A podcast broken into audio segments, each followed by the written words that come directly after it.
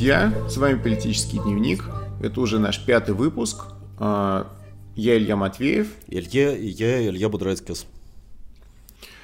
Наша первая тема сегодня – это прошедшие недавно выборы в Европарламент, о которых очень много писали в Европе, естественно, кое-что даже писали в нашей стране. Но прежде чем мы перейдем к обсуждению итогов, интересно было бы обсудить саму эту институцию, Европарламент. Потому что, на самом деле, история здесь действительно любопытная.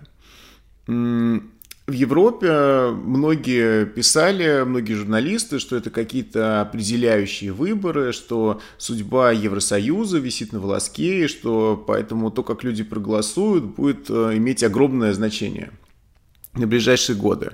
Но на самом деле, по большому-то счету, особого значения этих выборов нет, потому что у самого Европарламента нет особого значения, как у политического института. Вот. И а, интересная вещь, связанная с ним, заключается в том, что он хоть и называется парламентом, но на самом деле он не может выдвигать свои собственные законы. Вот первое и самое очевидное ограничение демократии в Европе. А, законы предлагаются Еврокомиссией, а парламент может только соглашаться или отвергать их, или вносить какие-то правки. Но свои собственные законы Европарламент принимать не может. Что на самом деле ставит под вопрос его статус как парламент и как легислатура. Вот. Отсюда тянутся бесконечные дискуссии среди политологов и людей, которые Европой занимаются, о том, есть ли в Евросоюзе демократический дефицит. Дефицит демократии и демократической легитимности.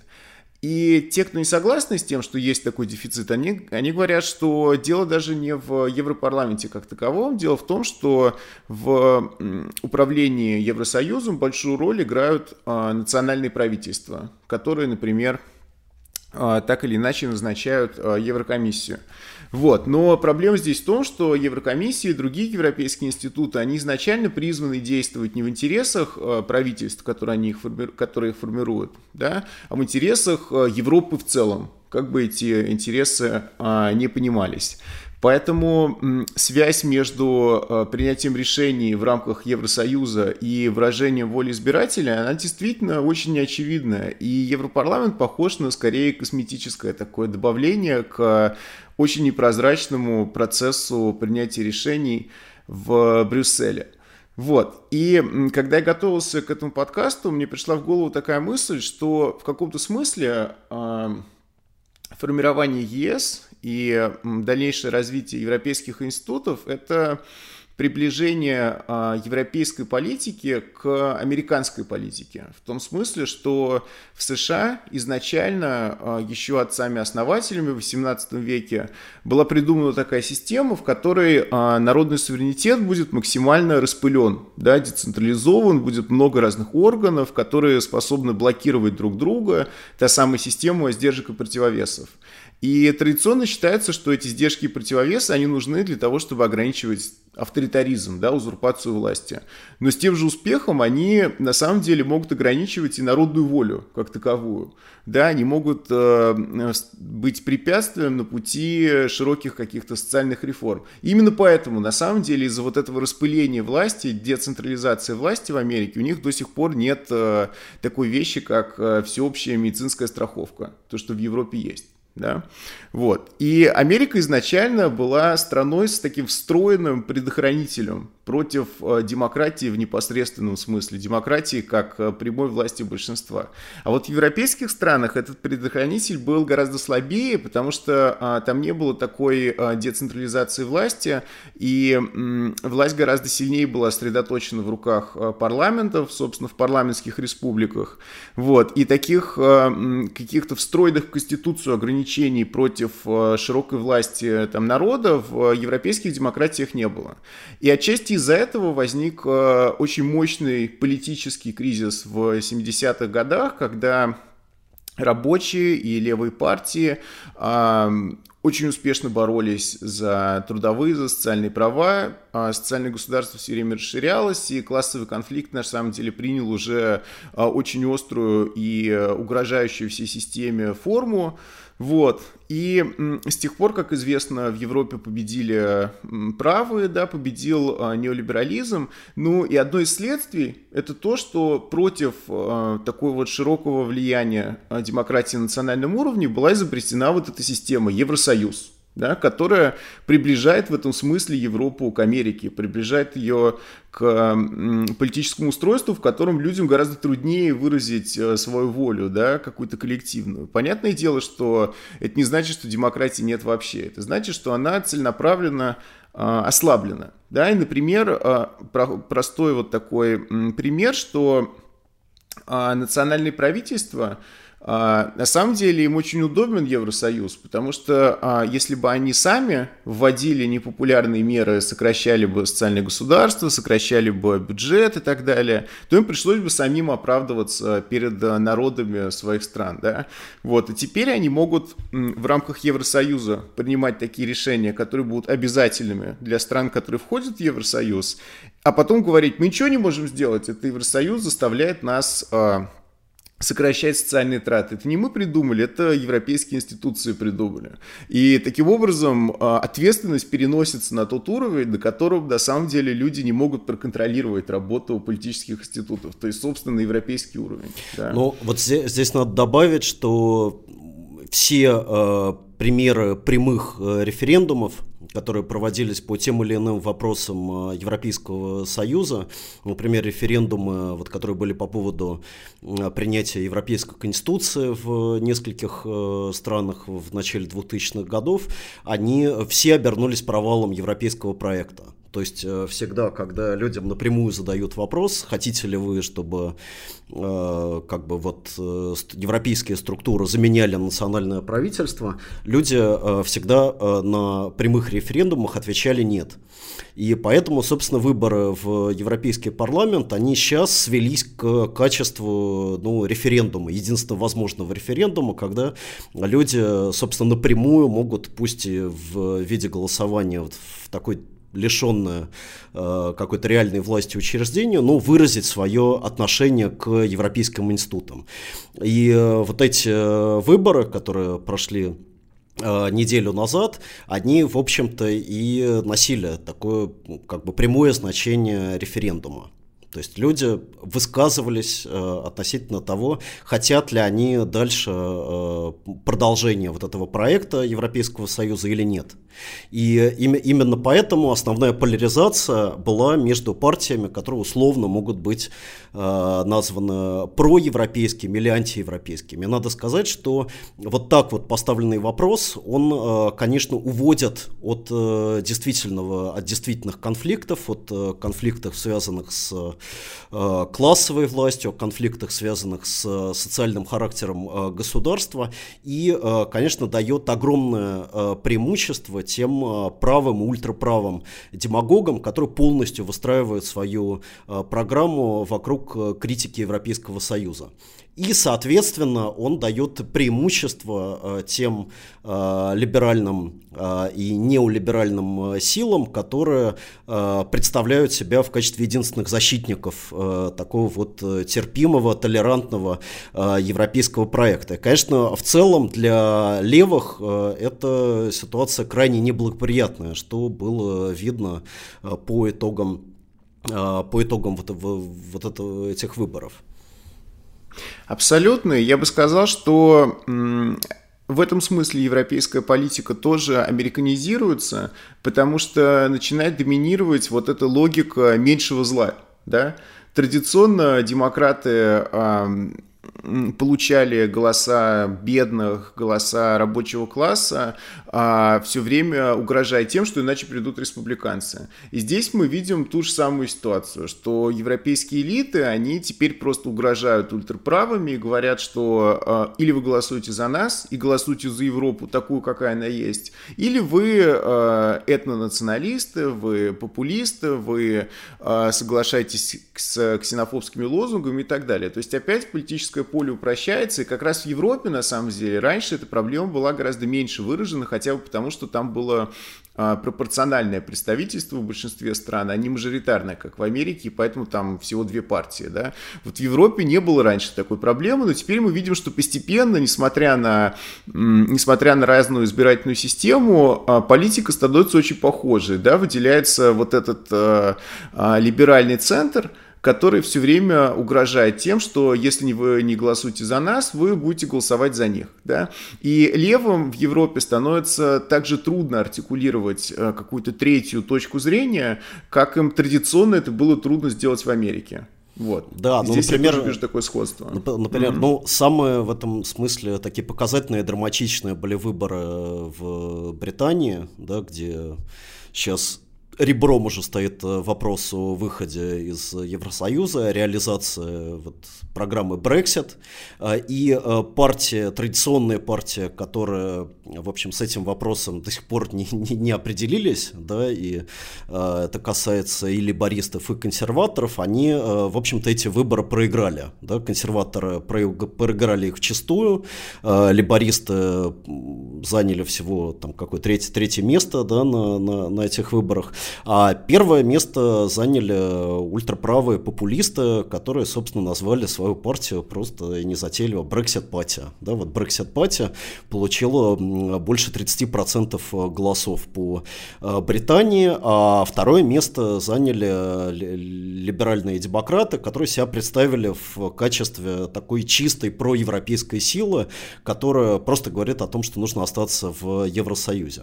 Для либористов эти выборы, как и вообще в целом вся повестка, связанная вот с Брекситом, представляет а, огромную проблему, потому что часть избирателей лейбористов, а, принадлежащая, ну, так скажем, к среднему классу, к а, тем, для кого ценности там, мультикультурализма, открытости, а, интернационализма, да, антирасизма, э, феминизма э, имеют определяющее содержание. Вот эти избиратели э, хотели бы видеть э, более четкую позицию лейбористской партии по поводу э, того, чтобы сохранить членство Британии в Евросоюзе.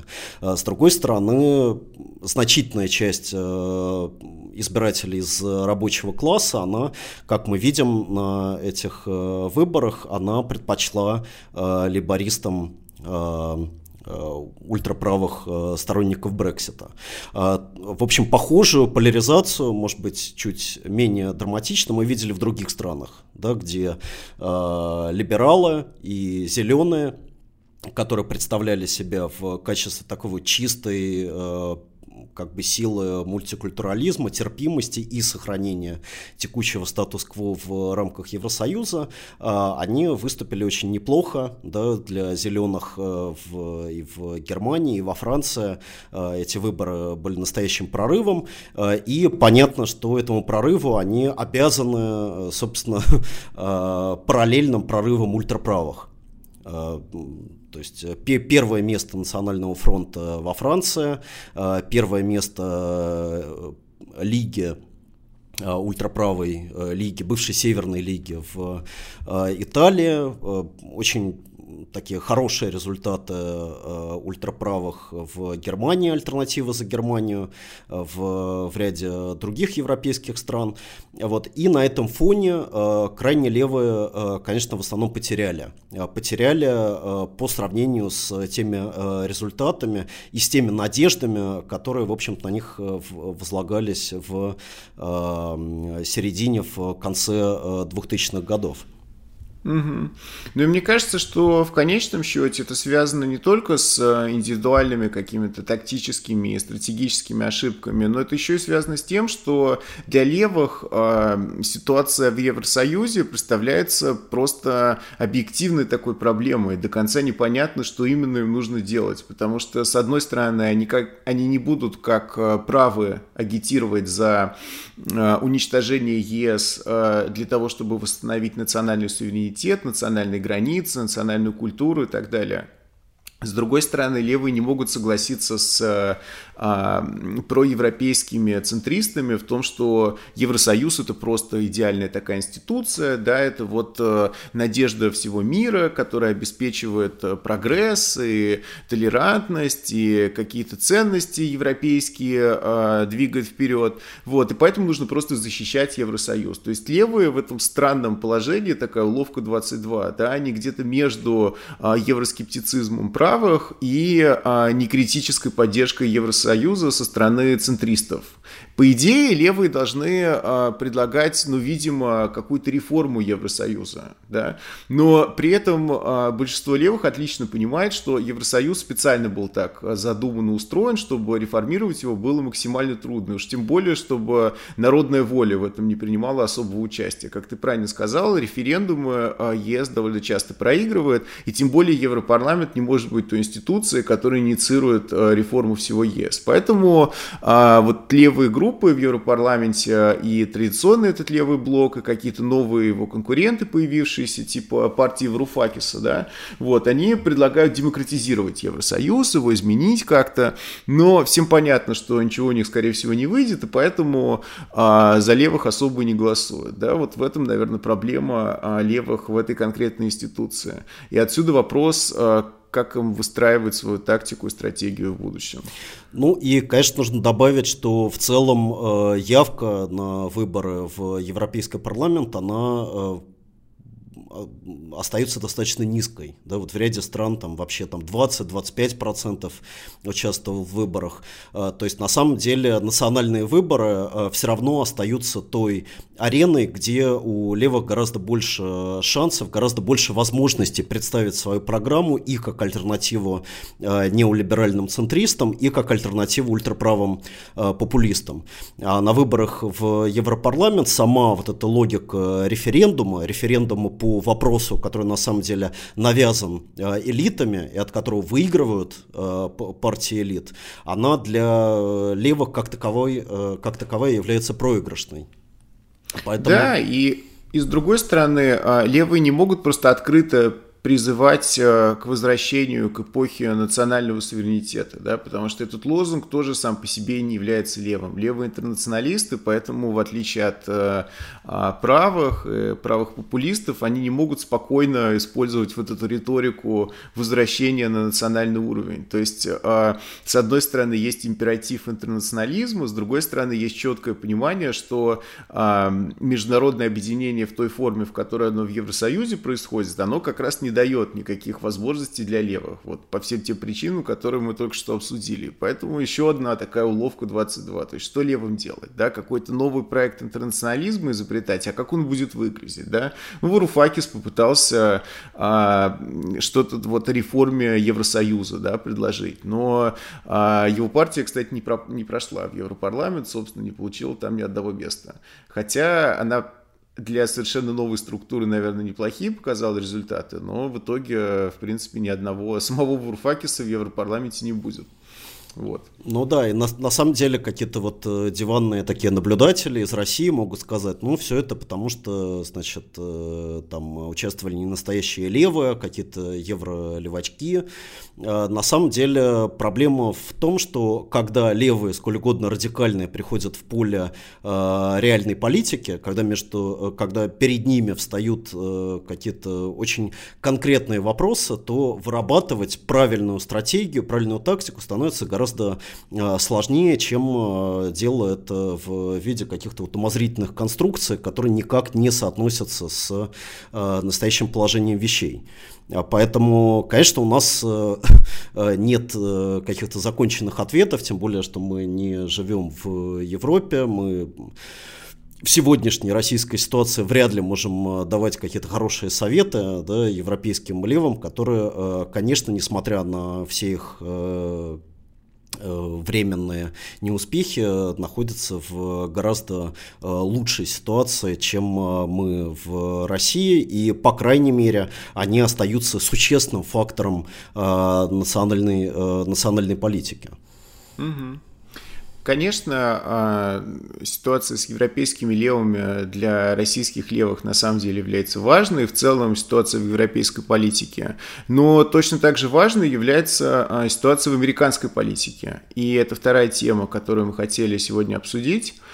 В Америке, как ни странно, политические события, пожалуй, выглядят более позитивными, чем в Европе. Потому что, с одной стороны, никаких реальных изменений прогрессивных там пока тоже не произошло, и тем более, что мы живем в эпоху Трампа, но, с другой стороны, интересно, как сильно меняется политическое содержание доминирующих проектов политических в Америке. Видно, что Америка была тем местом, где был изобретен неолиберальный консенсус, да, где наиболее прочно установился, установилось это согласие левоцентристов и правоцентристов по вопросам о роли рынка, свободной торговли, сокращении социального государства и так далее. Но на самом деле сейчас мы наблюдаем, как этот самый неолиберальный консенсус распадается прямо на наших глазах. И Трамп был одним из первых свидетельств этого, потому что, с одной стороны, у него были ярко выраженные неолиберальные элементы в программе, такие как резкое сокращение налогов, да, вот, особенно э, личных налогов.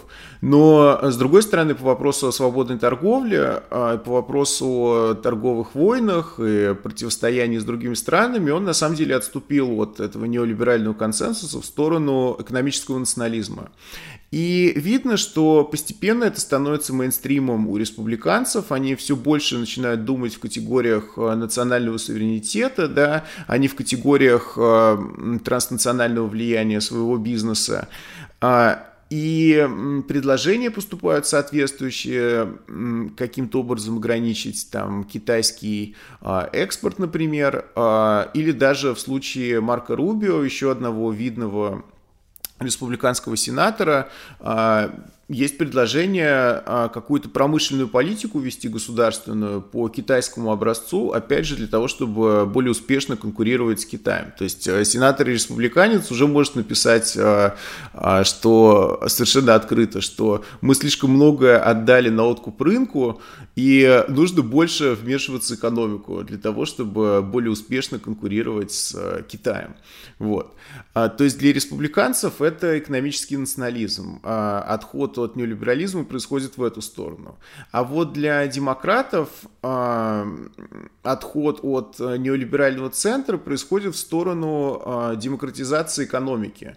Э, то, что мы видим сейчас, что все больше, ну вот, представители левого крыла демократов американских предлагают уже не просто повысить налоги, усилить какой-то перераспределительный компонент государственной политики, больше денег инвестировать в государственные услуги, в образование, в здравоохранение. Но теперь, на самом деле, они предлагают и демократизировать саму экономику. Например, Элизабет Уоррен, которую при всем уважении нельзя записать к социалистам, ни в каком смысле, да, скорее ее можно просто представить как такого вот довольно умеренного критика свободно-рыночного капитализма. Вот она предложила включить представителей работников в советы директоров крупных компаний и сделать это обязательным требованием, принять соответствующий закон для того, чтобы по немецкому образцу ввести такую систему соуправления предприятиями со стороны работников и работодателей.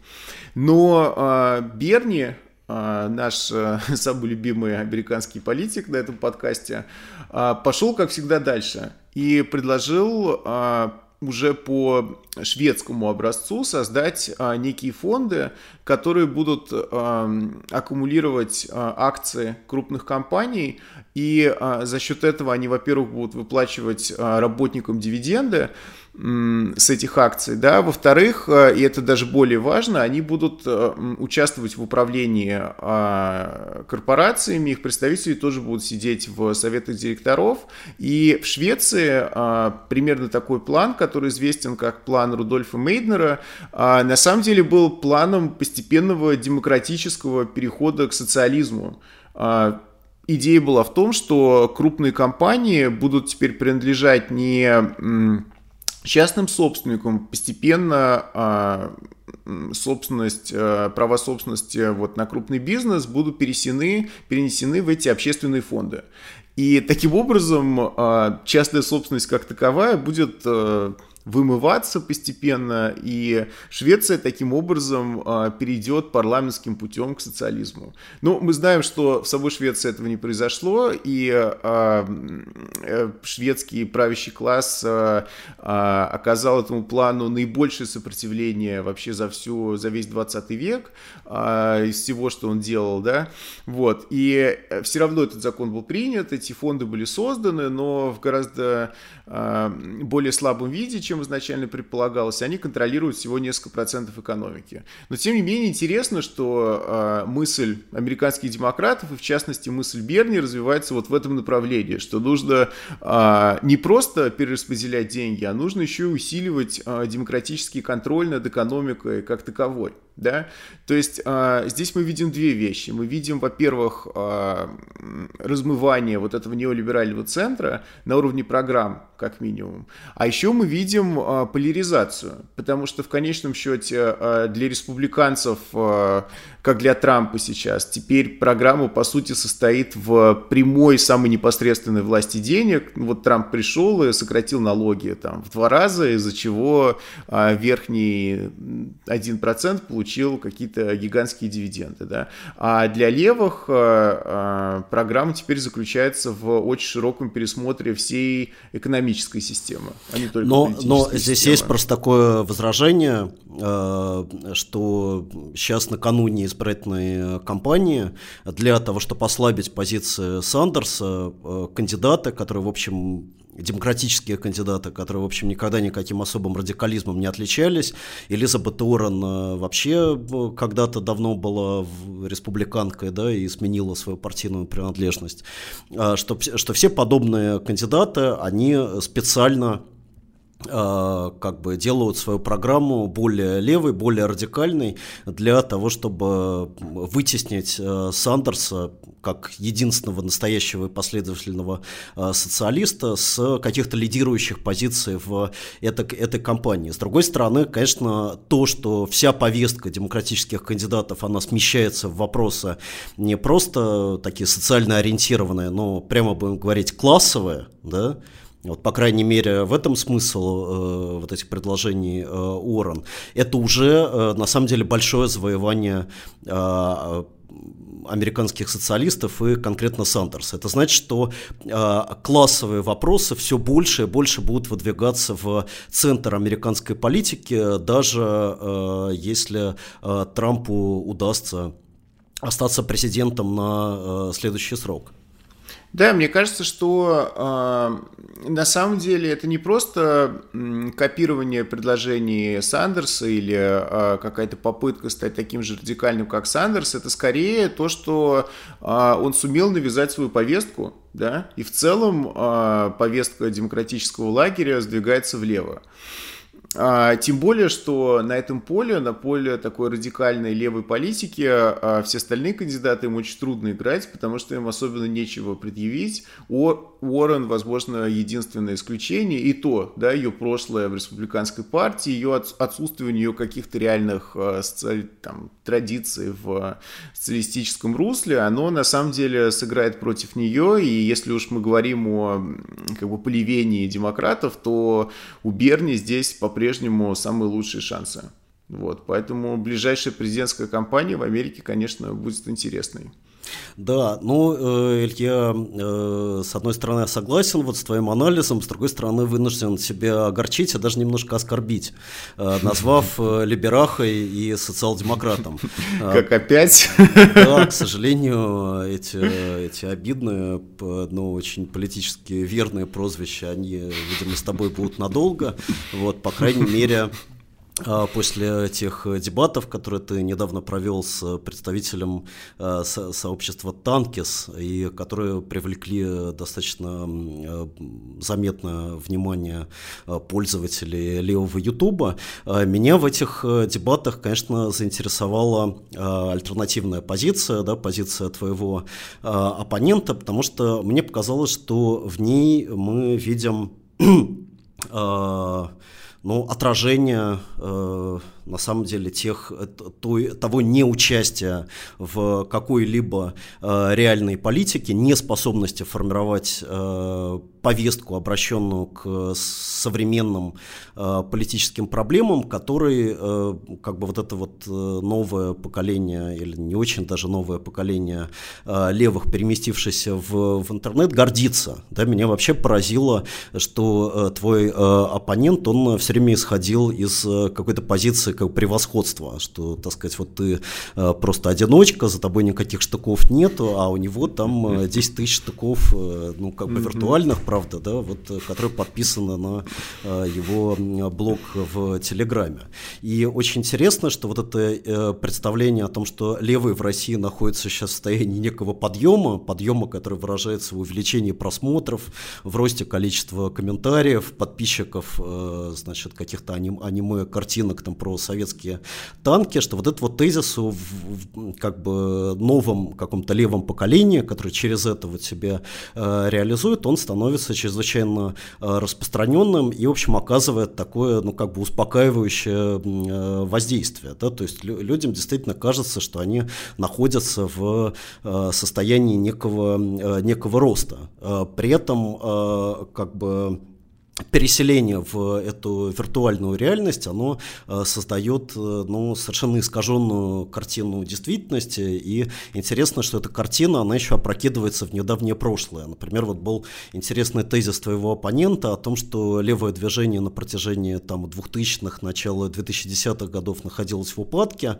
но потом появился как бы Кургинян, потом внутри движения Кургиняна кристаллизовалось какой-то коммунистический, какой-то коммунистический полюс, и вот этот коммунистический полюс, он сейчас вошел как бы в стадию роста. Ну, сразу хотелось бы указать, что в тот момент, когда, согласно вот сообществу танки, левое движение начало в России расти, как раз этот момент совпал с тем, что левые реально исчезли из как бы не виртуальной реальности, они исчезли с улиц, они исчезли как, как бы активистская сила, сила, и э, мне кажется, что вот эти вот два явления, они напрямую с друг другом взаимосвязаны. Очень интересно, что люди, называющиеся марксистами и коммунистами, они совершенно не э, анализируют, э, ну, собственно, свое положение, как бы, э, свою позицию внутри э, того способа производства и воспроизводства, который э, сегодня господствует в России, в э, капиталистическом мире в целом. А эта позиция, она связана с тем, что виртуальное пространство э, окончательно превращает э, людей в, в зрителей, как бы в э, как бы в таких вот пассивных э, наблюдателей, для которых э, политическое участие ограничивается, э, в общем, э, как бы количеством вот, э, кликов там, или к- комментариев на э, тех или иных интернет-платформах. Угу. Знаешь, Илья, э, нас с тобой часто обвиняют в том, что мы слишком много соглашаемся в этом подкасте, поэтому по этому вопросу э, я бы немного даже поспорил с тобой. Потому что, да, вот так мы сейчас попробуем с тобой поспорить, как положено, а может быть даже подебатировать. Потому что на самом деле я во многом с тобой согласен, но с другой стороны, мне кажется, что сейчас происходит политизация молодежи довольно активная. И на самом деле она не всегда принимает вот эти интернет-формы, виртуальные формы, потому что даже у нас здесь, в Питере, в такую организацию, как эр эр пэ, почему-то вдруг в течение последней пары лет вступило очень много молодых людей. Да? То есть, конечно, вся эта молодежь, ее не только зрительская такая установка интересует. Они, в принципе, вполне возможно, что стали бы участвовать в политике какими-то более активными способами. Поэтому то, о чем ты говоришь, мне кажется, что это не приговор какой-то, да, всему этому растущему интересу к левизне, а это скорее просто очень опасная тенденция. Но с тем, что есть такая тенденция, я совершенно согласен, потому что Я вижу очень странную реакцию на эти дебаты и там стрим по итогам дебатов мы вчера тоже записали. В комментариях я вижу постоянно одну и ту же мысль, что вот это сообщество танки, оно столько всего делает, оно атакует другие сообщества в интернете, например, либертарианские или еще какие-то. Вот, оно хотя бы пытается что-то делать, а что вы делаете? Да? Ничего не делаете. А что эр эс дэ делает? Ну вот эр эс дэ, к сожалению, на самом деле в Петербурге довольно много чего делает, просто а, не очень много времени остается на то, чтобы атаковать либертарианские сообщества в интернете. Но когда ты смотришь на это из интернета, у тебя создается ощущение, что атаковать чужое сообщество и провести какие-то мощные дебаты, на которых люди просто кричат друг другу лозунги, это и есть реальная деятельность. Так что я с тобой согласен, что есть такая тенденция, да?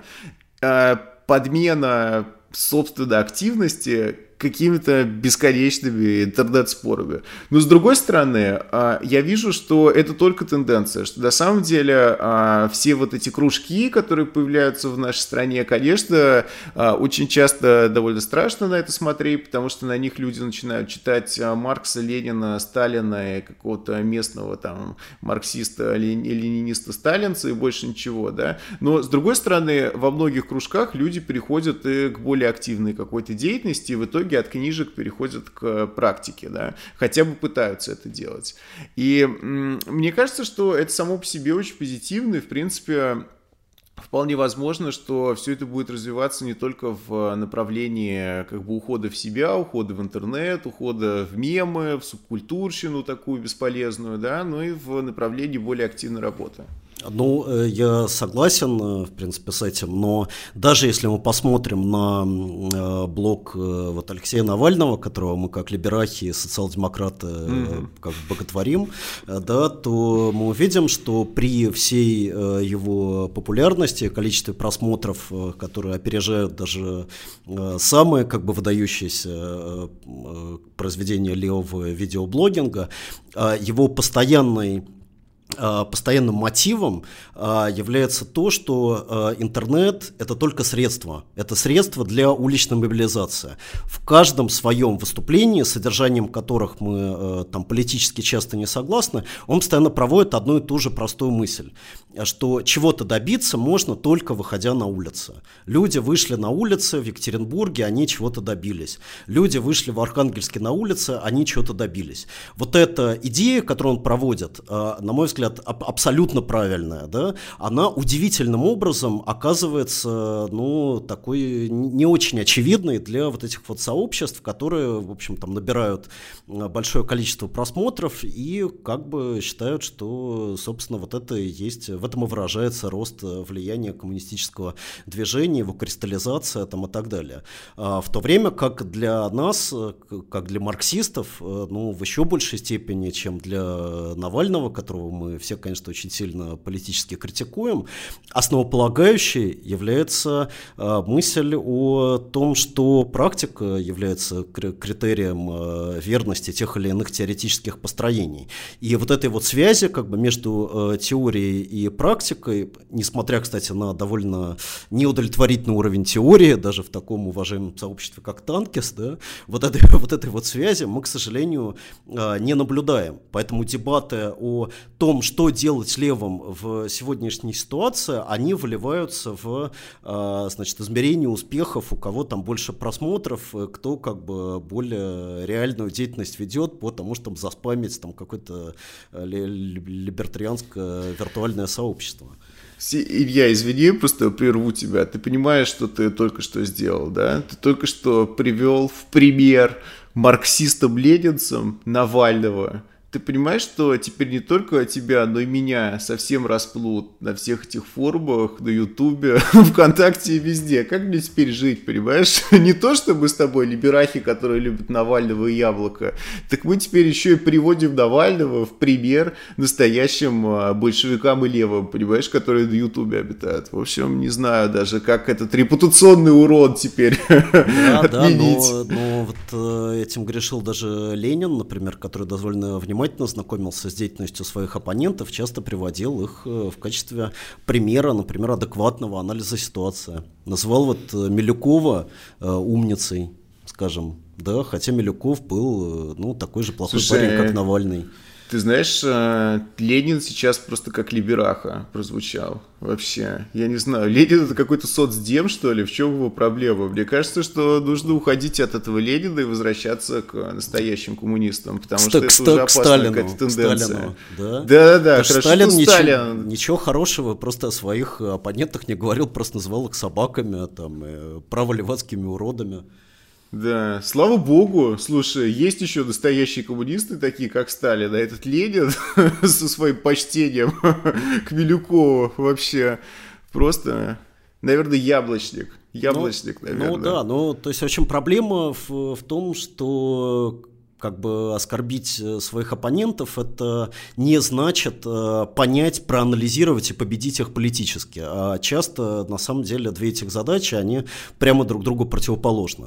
То есть можно очень классно как бы оскорбить, но при этом это оскорбление ничего тебе не даст для понимания, на самом деле, того, что именно тебе нужно делать и как тебе, что тебе можно противопоставить, так сказать, влиянию того грязного либерахи, социал-демократа, которого ты, ты взялся критиковать. Более того, в этом постоянной этой тяге к оскорблениям есть на самом деле некий нарциссизм, да, что ты э, отделил себя от плохих, неправильных э, соцдемов, либерах и всех прочих, и вроде как на этом твоя миссия закончена, потому что ты самый лучший, честный и последовательный коммунист. Другое дело, что ты как коммунист ничего особо не делаешь, кроме чтения пабликов и просмотра видео, зато ты хорошо себя чувствуешь. Да? Вот этот психологический комфорт, конечно, подменяет любую реальную деятельность для многих людей.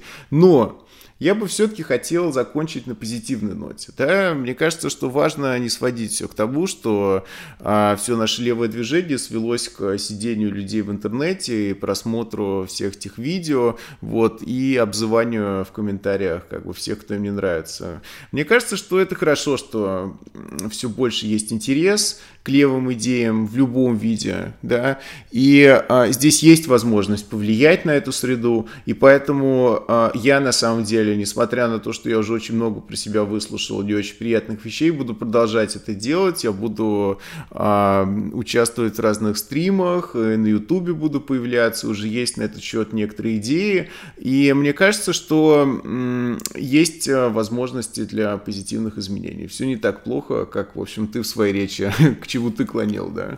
Нет, я считаю, что все, все как бы, что ветер истории в целом дует в наши паруса, но именно это обстоятельство, оно должно нас заставлять, в общем-то, критично и как бы реалистически относиться к тому состоянию, в котором мы сегодня находимся. Поэтому, конечно, нужно участвовать в дебатах, я бы тоже с радостью подебатировал, но желательно, чтобы эти дебаты, они все-таки концентрировались вокруг вопроса, где мы сейчас находимся и что нам нужно нужно делать, а не то, кем был Сталин и э, почему мы не употребляем э, выражение «диктатура пролетариата» э, каждые там две секунды нашего разговора. И вооруженное восстание, да. В общем, опять у нас с тобой, Илья, не получилось, на самом деле, как следует не согласиться друг с другом, несмотря на то, что мы попытались. А опять я с тобой согласен, ты со мной тоже согласен, но, видимо, такова судьба нашего подкаста. Всем спасибо, что слушали. Пока. Пока.